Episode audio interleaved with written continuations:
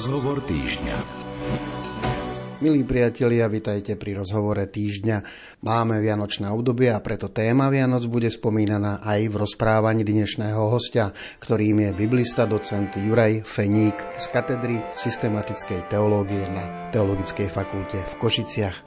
Hudbu pre nás vyberie Diana Rauchová a z Košického štúdia Rádia Lumen vás pozdravuje Jaroslav Fabian.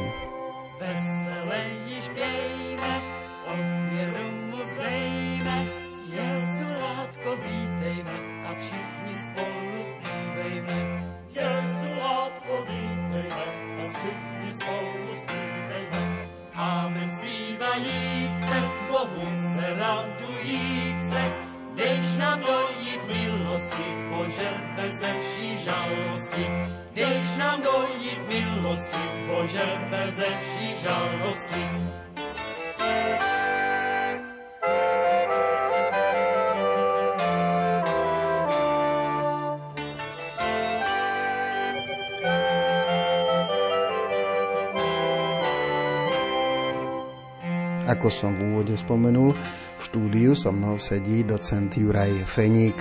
Vy ste biblista. Ako ste sa k biblistike dostali? Milí poslucháči Rádia Lumen, srdečne vás všetkých pozdravujem a prajem pokojný vianočný čas. Okrem toho, že som kňaz tejto košickej arcidiecézy, veľkú časť svojej energie vkladám do štúdia svätého písma.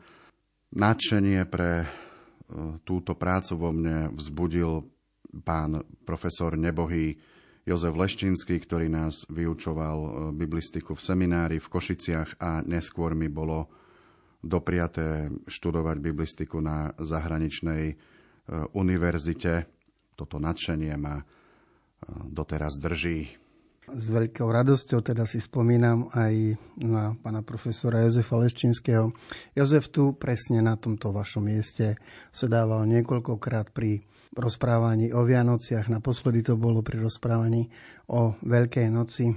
A ja som veľmi rád, že aj tak trošku s jeho duchom tu budeme narábať, lebo jeho texty a jeho rozprávanie, myslím si, že všetci mi dajú za pravdu, boli pre nás veľkým povzbudením a radosťou. Určite by som Jozefovi položil otázku, kde sa vlastne v Biblii hovorí o Ježišovom narodení. V niektorých celkoch svätého písma, konkrétne hovoríme samozrejme o Novom zákone, sa Ježišovo narodenie alebo detstvo nespomína vôbec alebo takmer vôbec. V Novom zákone máme 13 listov, ktoré sa pripisujú autorstvu apoštola Pavla. Niektoré z nich pravdepodobne sám Pavol nenapísal, ale napísali ich jeho žiaci. Celkovo je to však dosť veľká matéria, čo sa týka rozsahu. No a vo všetkých týchto spisoch sa o Ježišovom narodení apoštol nejako zmienuje v podstate len v dvoch, možno, možno troch textoch. Napríklad na začiatku listu Rímanom máme krátku zmienku o tom, že Ježiš Kristus, ktorého Pavol hlása, sa narodil z Dávidovho rodu. To je v podstate všetko. Ďalším takýmto textom je potom list Galatianom. V liste Galatianom v kapitole 4 máme zvláštnu vetu, že Ježiš je ten, ktorý je narodený zo ženy, narodený pod zákonom. Ten výraz narodený zo ženy je inšpirovaný jazykom knihy Job, kde Job hovorí o ľudskej smrteľnosti pod týmto obrazom. Človek, to znamená niekto, kto je konečný, smrteľný, je narodený zo ženy. A tento jazyk aplikuje apoštol Pavol na Krista, aby vyjadril aj to, teda to, že aj on sa eventuálne podrobil smrti. No a to je, čo sa týka apoštola Pavla, v podstate všetko. Nikde inde a už vôbec nie nejakým detailným alebo rozvláčnejším spôsobom apoštol nehovorí o Ježišovom narodení a o Ježišovom detstve. Situácia je zaujímavá, keď sa pozrieme do, do evanielií. Evanielia podľa Marka a podľa Jána tiež hovoria o Ježišovom narodení e, veľmi málo. Markovo evanielium na rozdiel od e, Matúša a Lukáša sa nezačína opisom Ježišovho, Ježišovho počatia, Ježišovho narodenia, ale na niektorých miestach sa tam spomína to, že Ježiš mal vlastne matku, Máriu. Jánovo evanielium potom začína tým známym e, prológom. Tento text sa tiež číta niekedy vo vianočnom období a v tomto prológu chce evangelista Ján predovšetkým vyjadriť skutočnosť, že tá božská, božská osoba, ktorú on nazýva e, slovo, ktorá existovala od väčšnosti spolu s Otcom, dávno predtým, než e, začal existovať svet, sa stelesnila, vzala si ľudské telo, to je tá známa veta, a slovo sa stalo telom a prebývalo medzi nami. Ale aj to je, tak povediac, o Ježišovom narodení vlastne všetko. Nejaké ďalšie detaily tam nemáme. No a potom, ako k takému hlavnému bloku sa dostávame k evanieliám podľa Matúša a Lukáša.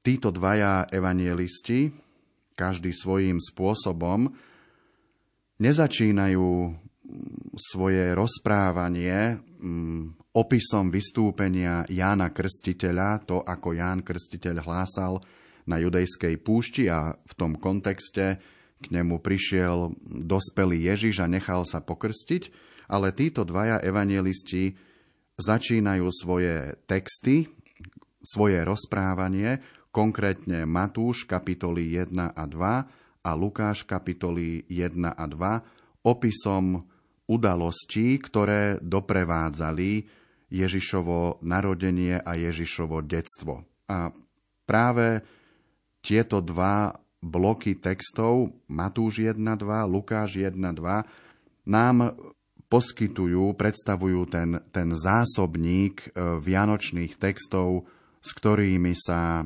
stretávame počas liturgií práve, práve v tomto období. Napríklad evangelista Matúš je ten, kto spomína príchod mudrcov k novonarodenému Ježišovi do Betlehema, kto hovorí o vraždení tých neviniatok Herodesom Veľkým. Evangelista Lukáš obsahuje tie známe texty, ako je napríklad zvestovanie Ježišovho narodenia Márii, jeho matke, Márínu, púť eh, ku svojej príbuznej Alžbete, Ježišovo narodenie v Betleheme počas sčítania ľudu, Ježišovo detstvo, jeho stretnutie so Simeónom v chráme a potom to známe Ježišovo stratenie sa v chráme a jeho nájdenie sa, teda jeho nájdenie e, rodičmi po, po troch dňoch.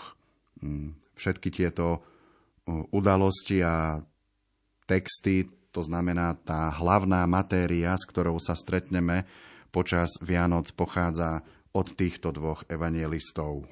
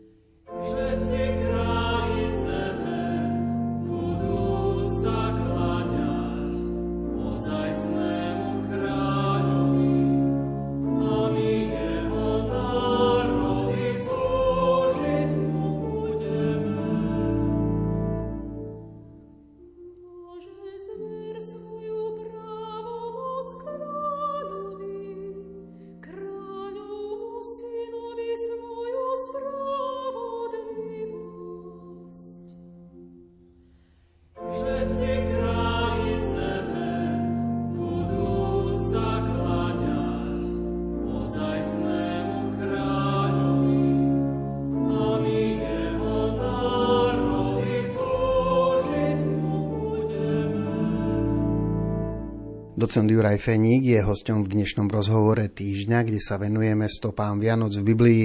Spomíname evangelistu Lukáša. Prečo Lukáš prepája narodenie a detstvo Ježiša s narodením a detstvom Jána Krstiteľa?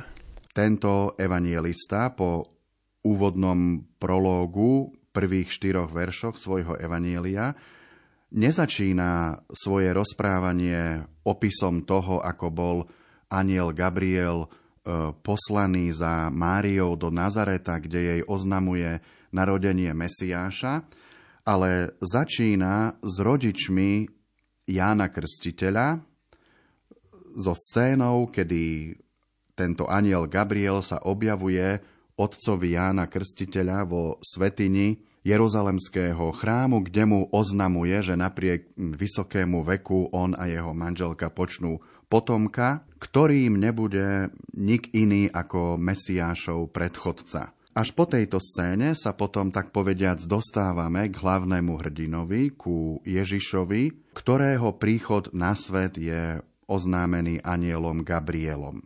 Týmto spôsobom evangelista Lukáš začína vytvárať to, čo môžeme nazvať taký paralelizmus alebo také paralely medzi Jánom Krstiteľom a Ježišom, pretože v týchto prvých dvoch kapitolách, ale aj inde v Lukášovi, sa ako keby striedali scény, v ktorých figuruje Ján Krstiteľ a v ktorých figuruje Ježiš. A tak, keď si to predstavíme, tieto texty, tak máme tam tieto podobnosti medzi týmito dvoma hrdinami zvestovanie Jánovho narodenia, zvestovanie Ježišovho narodenia. Zachariášová reakcia v podobe takého chválospevu, nech je zvelebený Pán Boh Izraela, Márína reakcia v podobe e, toho známeho Velebí moja duša pána, Magnifikatu. Lukáš opisuje Jánovo narodenie a reakciu ľudí naň a opisuje Ježišovo narodenie a reakciu ľudí naň. Lukáš opisuje Jánovo, Jánovo detstvo, opisuje hneď takisto Ježišovo detstvo. Teda medzi týmito dvoma hrdinami máme v, tom, v týchto textoch také zaujímavé mm, podobnosti. Je tomu tak preto, lebo tento evangelista pri písaní o Ježišovi sa nechal inšpirovať takým literárnym postupom alebo spôsobom písania, ktorý bol bežný vo vtedajšej dobe a to bolo tzv. písanie pomocou porovnania. Jednoducho išlo o to, že keď nejaký antický autor chcel vykresliť nejakého hlavného hrdinu, tak to urobil tak, že ho porovnal, to znamená vytvoril také paralelné texty s nejakým iným hrdinom. A tak máme v Lukášovi tento princíp alebo tento postup aplikovaný na Ježiša.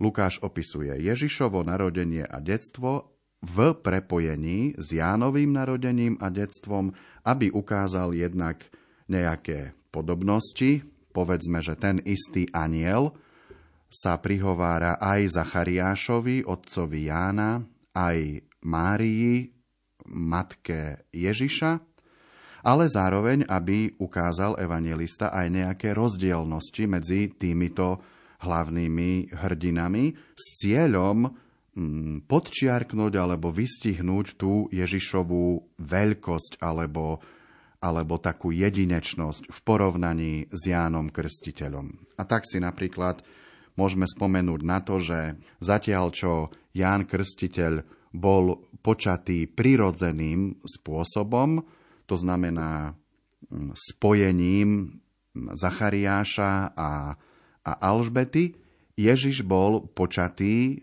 len vďaka pôsobeniu mm, Božej moci, to znamená pôsobeniu Ducha Svetého Božej moci na jeho matku Máriu a Jozef evidentne s týmto procesom nemal, nemal nič. Tento spôsob potom vykresľovania Ježiša na pozadí Jána Krstiteľa alebo tá tvorba takých zaujímavých podobností pokračuje aj neskôr v Evanieliu. Môžeme si napríklad spomenúť, že obidvaja títo hrdinovia vystúpili na púšti. Ján Krstiteľ začal svoju verejnosť ohlasovaním na púšti v blízkosti Jordánu. To isté v podstate urobil aj Ježiš po jeho krste.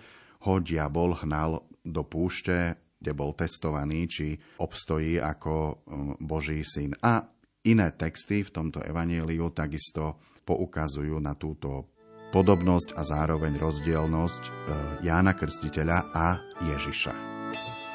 Nastal nám den veselý vánočního hodu, narodil se Kristus Pán z královského rodu. Dítko velmi předivné, nade všechno milostné, Bůh a člověk pravý, o němž nelze mluviti, mysliti ni praviti, vedle jeho slávy.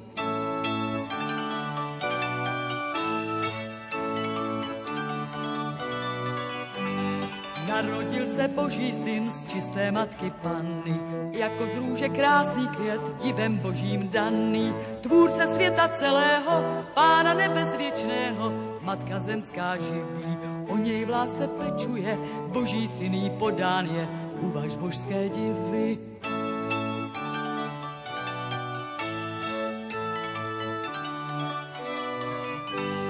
Pastýřům to zvěstoval anděl z nebe spíše, spasitel, že zavítal do pozemské říše. Šťastná si, o matičko, Krista pána rodičko, ty si dala světlu z boží velké milosti, původce všech radostí, mládí něžném květu.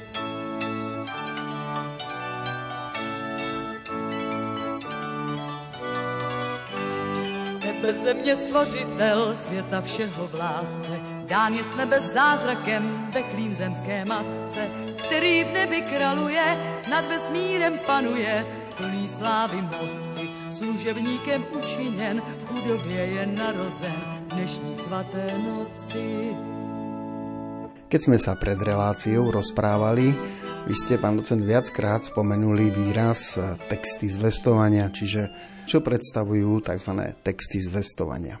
Text zvestovania alebo jednoducho zvestovanie sú tie príbehy vo Svetom písme, konkrétne teraz v Matúšovom a v Lukášovom evanieliu, v ktorých je dôležitosť eh, hlavného hrdinu, tej, tej nejakej biblickej postavy, podčiarknutá tým, že už pred jeho narodením nebo, tak povediac, poslalo svojho aniela, svojho posla za budúcim rodičom, ktorému ten posol oznámil počatie a samotné narodenie potomka, a zároveň v tom, v tom oznámení, v tom, v tom zvestovaní máme vykreslený taký začiatočný profil toho hlavného hrdinu. V starom zákone máme takýto text napríklad v knihe Sudcov, kde za rodičmi sudcu Samsona, veľkého osloboditeľa, Izraela spod filištínskej nadvlády je poslaný Boží posol, Boží aniel, ktorý oznamuje tým rodičom, že sa stanú rodičmi toho budúceho vládcu, vysloboditeľa. A tú istú formu alebo tú, ten, tú istú dynamiku máme potom v prípade prvej scény v Lukášovi, konkrétne je to Lukáš kapitola 1, verše 5 až 25, a takisto hneď nasledujúcej scény Lukáš kapitola 1 verše 26 až 38. Jednoducho za budúcim rodičom, v prvom prípade za Zachariášom, v druhom prípade za Máriou, prichádza nebeský posol, Gabriel, ktorý oznamuje, že Boh z tohto budúceho rodiča alebo tomuto budúcemu rodičovi vzbudí potomka, v prvom prípade Jána Krstiteľa, v druhom prípade e, Ježiša a opisuje, v čom bude spočívať jeho, jeho úloha alebo ako dôjde k jeho, k jeho počatiu a kto vlastne ten, ten potomok bude. Hej, napríklad, keď sa teraz sústredíme na tú scénu s Máriou, tak si to môžeme len tak narýchlo prejsť, ten text. Mária žila e, v Nazarete, bola zasnúbená s istým Jozefom. Ešte predtým, než spečatili svoje manželstvo, zrazu za ňou prichádza ten nebeský nebeský posol Gabriel a oznamuje jej, že ona je tá, ktorá počne a porodí Mesiáša. Ten text opisuje, kto ten Mesiáš vlastne bude. Bude vládnuť nad Jakubovým domom, bude sedieť na tróne Dávida, jeho vláda nikdy neskončí. A keď si to Mária vypočuje, tak najprv tam prezrádza istú takú také prekvapenie alebo rozčarovanosť, pýta sa, ako dôjde k počatiu toho potomka, veď ona predsa s mužom nežije a keď jej to aniel tak povediac dorozpráva alebo dovysvetľuje, tak ona dá súhlas k počatiu, dá sa povedať, tohto potomka. Takto zhruba vyzerajú tie, tie scény zvestovania. Boží posol príde za budúcim rodičom a oznámi fakt a význam narodenia tej, tej hlavnej, hlavnej postavy. Vychádzajúc e, z tohto textu zvestovania u Márii, skúsme si povedať, ako Lukáš charakterizuje Ježišovú matku. Hneď na úvod by som si dovolil podčiarknúť a možno tak trochu aj skorigovať nejakú našu milnú predstavu o Márii, o panne Márii, e, matke Ježiša Krista. Spôsob, akým ju Lukáš charakterizuje, je zaujímavý v tom ohľade, že v prvom rade podčiarkuje jednak jej panenstvo, vyjadruje, že táto žena ešte nežila telesne so žiadnym mužom a my ako kresťania, katolíci, samozrejme veríme, že ona zostala pannou a samozrejme ju oslovujeme v modlitbách a tak ďalej ako pannu Máriu. To je však len jedna stránka mince. Oveľa, dá sa povedať, dôležitejší fakt je, že Lukáš túto ženu vykresľuje tak povediac ako vydatú ženu. Ona bola jednoducho snúbenicou alebo lomítko manželkou istého Jozefa, ktorý pochádzal z Dávidovho rodu. Židia v dobe Ježiša Krista e, uzatvárali manželstvo v dvoch fázach. Tou prvou fázou bolo to, čo my môžeme nazvať zásnuby. Jednoducho, mladý muž požiadal svoju budúcu manželku, do ktorej bol zalúbený, ktorá sa mu páčila o ruku, buď ju alebo jej, jej otca. A keď otec, respektíve táto mladá žena, prejavila svoj súhlas, teda súhlasila s návrhom manželstva, ona sa de facto stala už manželkou tohto, tohto muža, len spolu nebývali v jednej, v jednej domácnosti. Trvalo to niekoľko mesiacov, možno až po dobu jedného roka.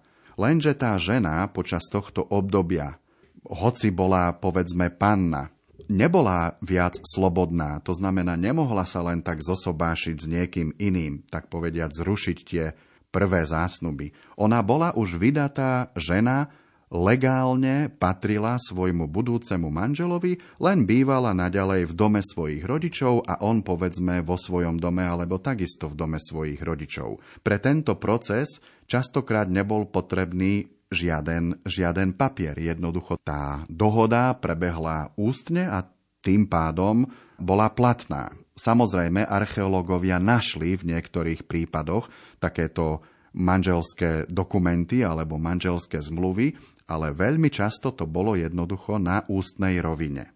Po nejakom období bola potom manželka vlastne už prevedená do domácnosti svojho manžela, uskutočnila sa tá vlastná svadba a začali títo dvaja spolu bývať normálne ako manželia, fungovať ako manželia. Teda naša Mária, Ježišova matka, nebola slobodná žena, ale evangelista veľmi jasne ukazuje, že ona bola v podstate už vydatá za Jozefa. Len nič spolu nemali ako manželia, pretože bývali v odlišných domácnostiach, môžeme tak povedať.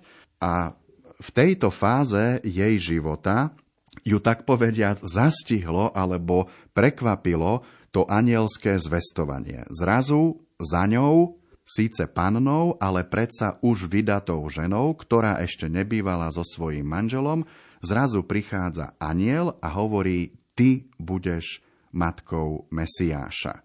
Pre mňa osobne je toto veľmi sympatický mm, portrét panny Márie.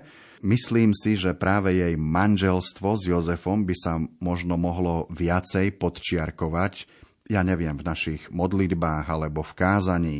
Osobne mne sa, mne sa veľmi páči ten dodatok do rímskeho misála, ktorý sme začali používať pred niekoľkými rokmi, že Jozef bol vlastne ženíchom panny Márie. Silnejší výraz, spokojne by sme mohli použiť, že bol manželom panny Márie. Ak by som ešte teda mohol dodať ten, tá ďalšia pekná skutočnosť o Ježišovej e, matke, tak ako ju vykresľuje evangelista Lukáš, je, že ju viackrát predstavuje ako tú, ktorá počúva to Božie slovo prichádzajúce k nej cez rôzne osoby alebo cez rôzne kanály. Vo zvestovaní e, je Mária vykreslená ako tá, ktorá počuje, čo ten aniel jej vlastne oznamuje a súhlasí s tým. Neskôr za ňou prichádzajú pastieri, ktorí jej oznamujú to, čo počuli od anielov a takisto Mária to počúva a medituje nad týmito slovami. Potom sa Mária spolu s Jozefom s malým Ježiškom stretávajú so Simeonom, ktorý takisto je niečo zvestuje o jej synovi a ona počúva jeho slova a čuduje sa ich významu.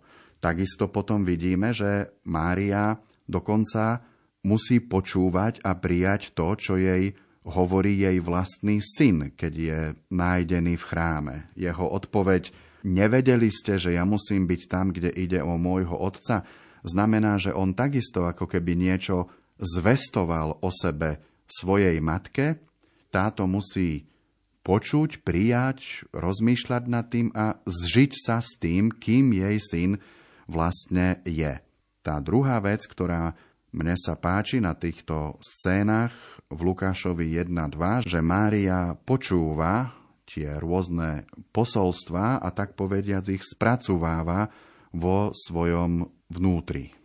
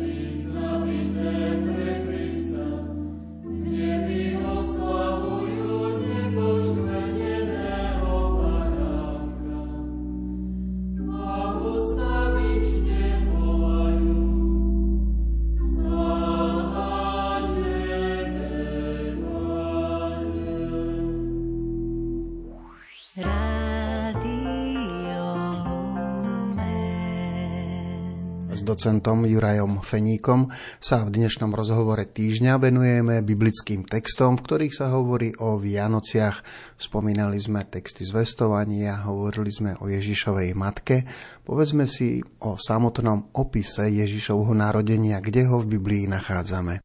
Najznámejší text, ktorý nám opisuje samotné Ježišovo narodenie, je druhá kapitola Lukáša, verše 1 až 7.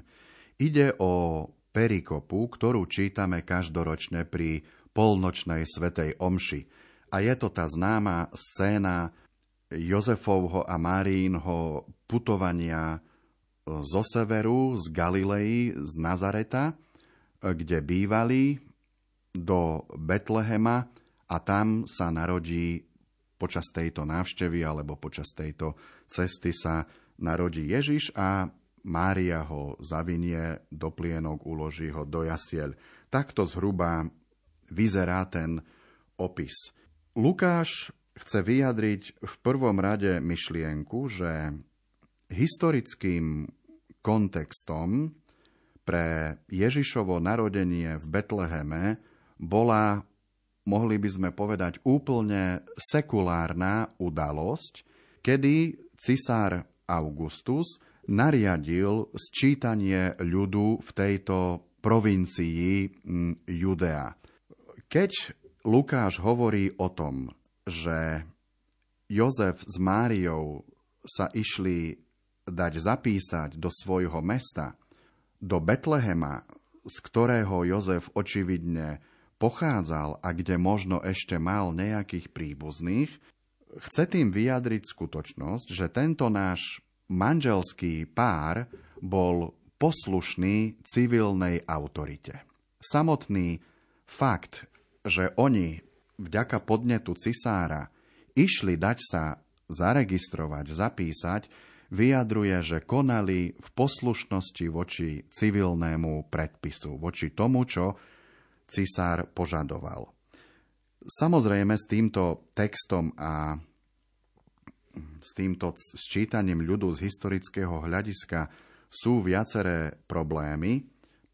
Napríklad pre tehotnú manželku vôbec nebolo povinné ísť práve vo vysokom štádiu tehotenstva, dať sa niekde zapisovať niekoľko desiatok kilometrov, ale náš Lukáš to jednoducho takto opisuje, že aj Mária ide s Jozefom do Betlehema.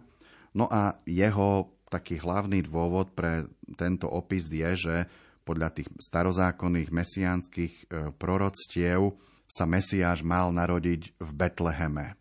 Preto, dúfam, že to teraz nevyznie tak príliš hlúpo, ale evangelista necháva Jozefa a Máriu na podnete toho cisárskeho dekrétu cestovať z Nazareta do Betlehema a tam sa teda Ježiš narodí.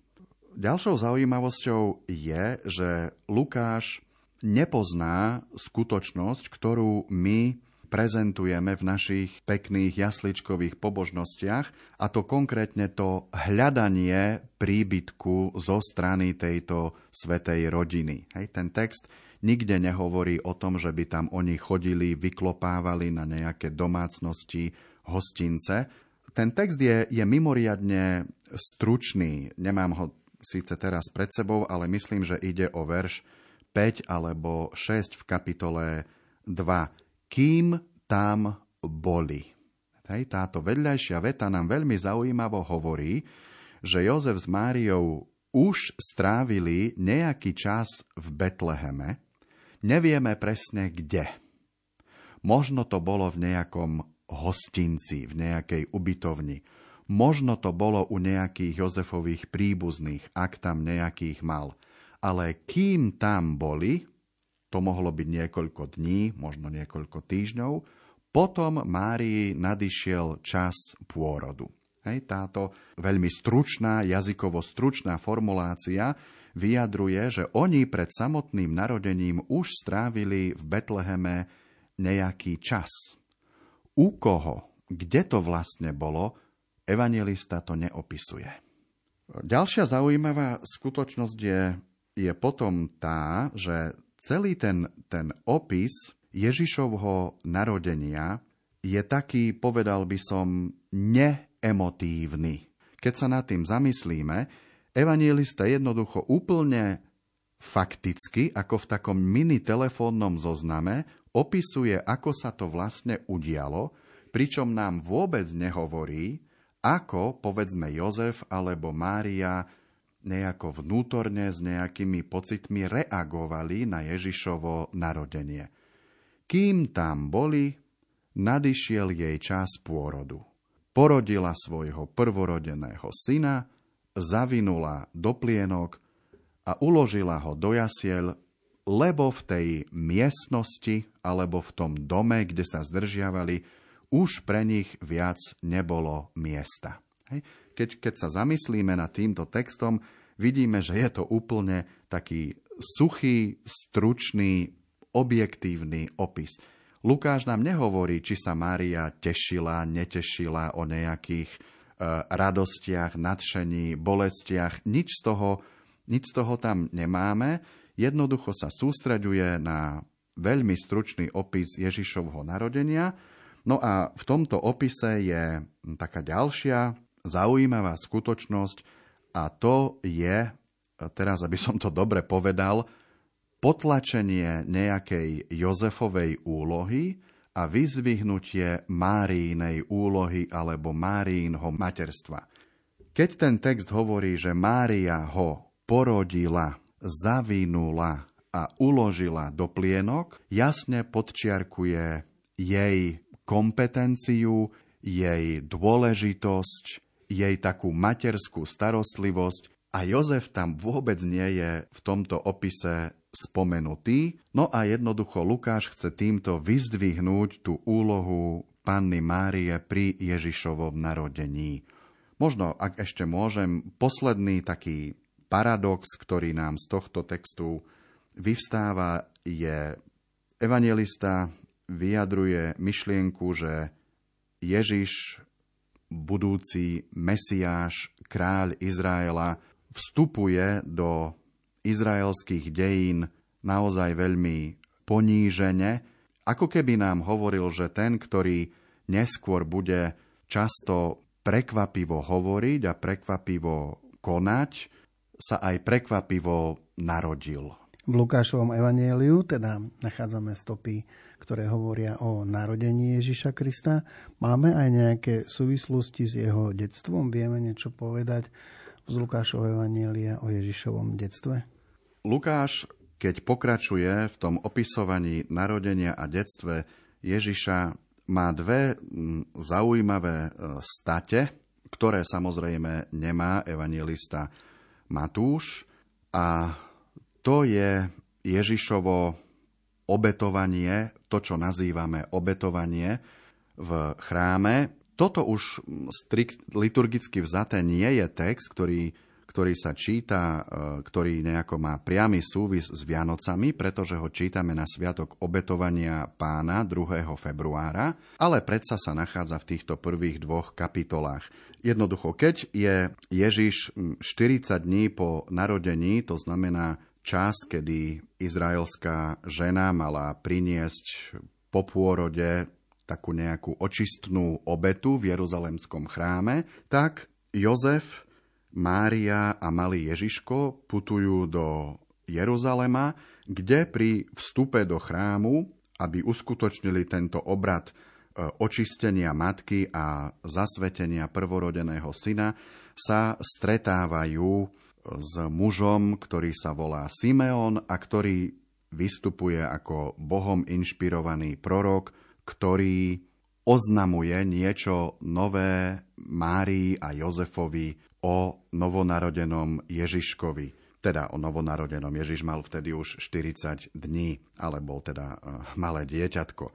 Zaujímavosťou tohto textu je, že zatiaľ, čo my ho tak štandardne opisujeme vyjadrením alebo slovným spojením obetovanie pána, Lukáš nám v podstate nehovorí nič o tom samotnom rituáli, ako to prebehlo, čo tam Jozef s Máriou robili a tak ďalej, ale sústreďuje sa úplne na slova toho muža Simeona, ktorý sa vyjadruje na Ježišovu adresu k Márii a Jozefovi a tak tu vlastne máme niečo ako nové zvestovanie, ktoré prichádza už po Ježišovom narodení. Opäť tu máme takú podobnú scénu ako predtým s Gabrielom. Za Ježišovou matkou prichádza nebeský posol, v tomto prípade Bohom inšpirovaný muž, ktorý jej oznamuje niečo o Ježišovi.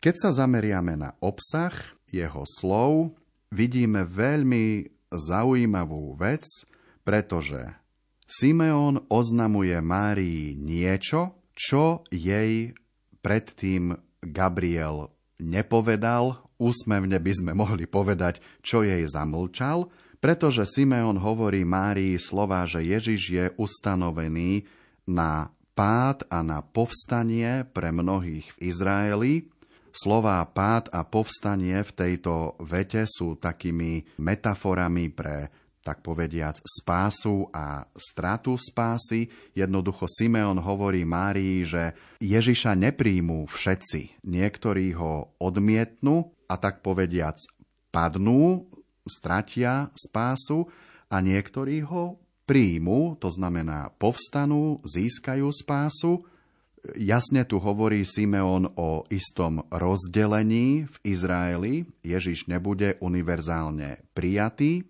A takisto hovorí Simeon Márii o bolesti, ktorú ona sama bude vďaka svojmu synovi zažívať. Tvoju vlastnú dušu prenikne meč. To znamená, že Mária sa zo Simeonových úst dozvedá tak povediac niečo o svojom vlastnom kríži kvôli svojmu synovi, dozvedá sa o odmietnutí Ježiša časťou Izraela. Obidve sú to veľmi bolestné skutočnosti. No a prekvapivé je, že nič také jej aniel predtým, než dala súhlas k Ježišovmu počatiu, nepovedal.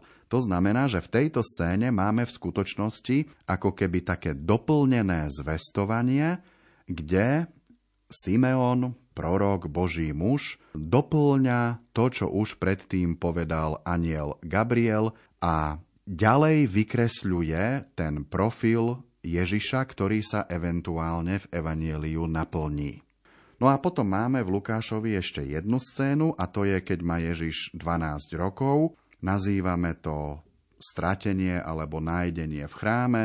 Jednoducho Ježiš na Prahu dospelosti ide so svojimi rodičmi opäť do Jeruzalema.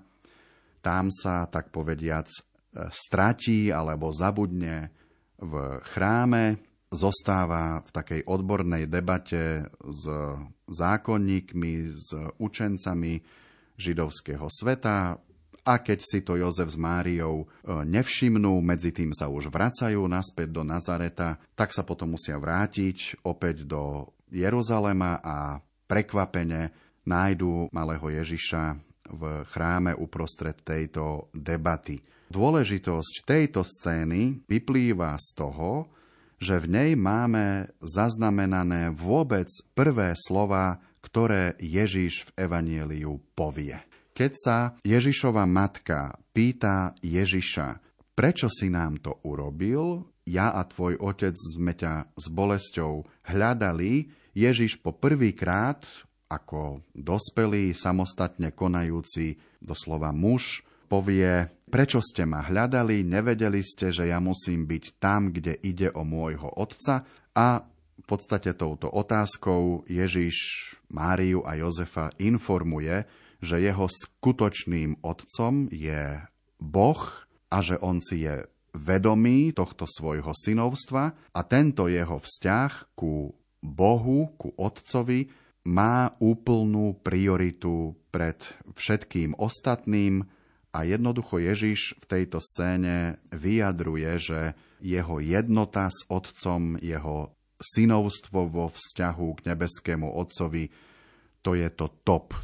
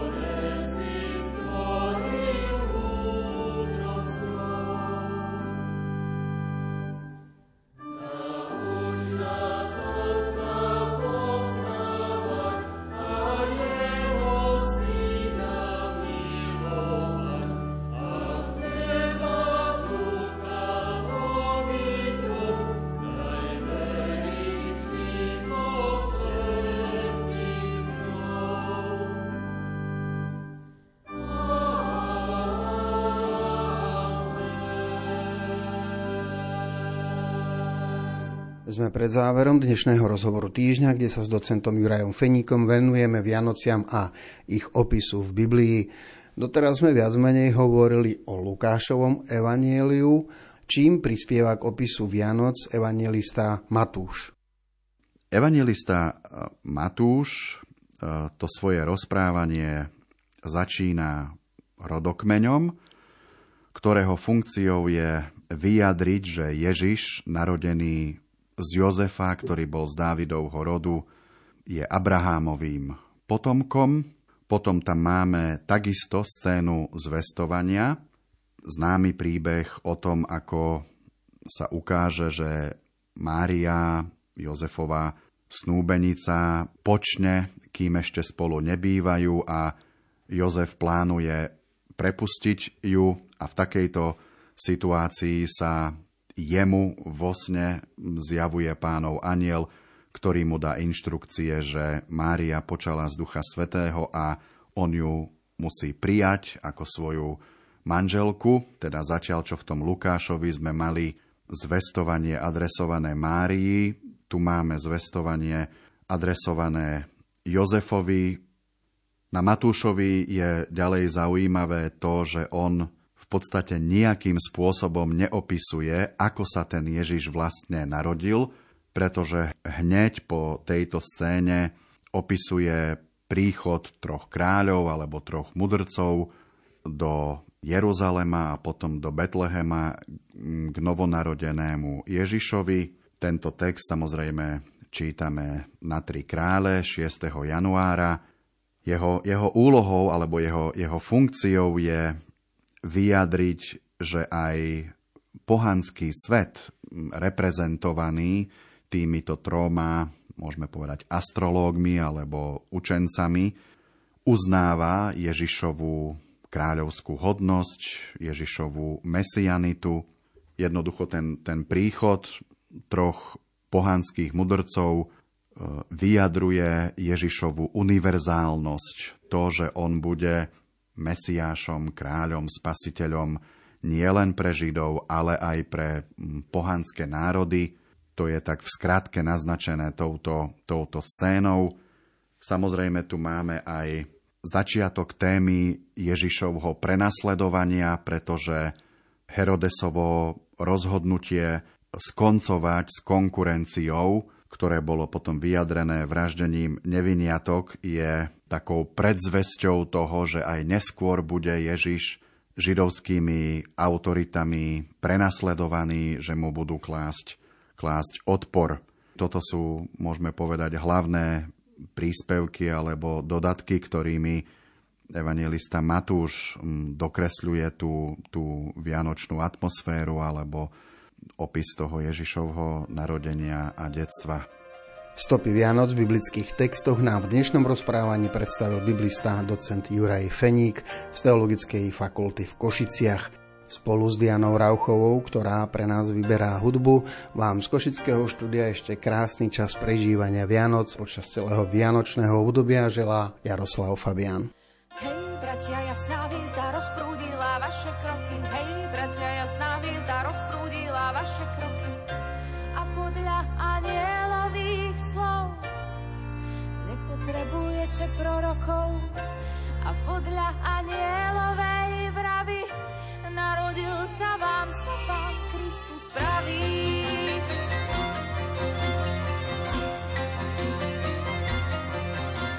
Hej, bratia, jasná hviezda rozprúdila vaše činy. Hej, bratia, jasná hviezda rozprúdila vaše činy.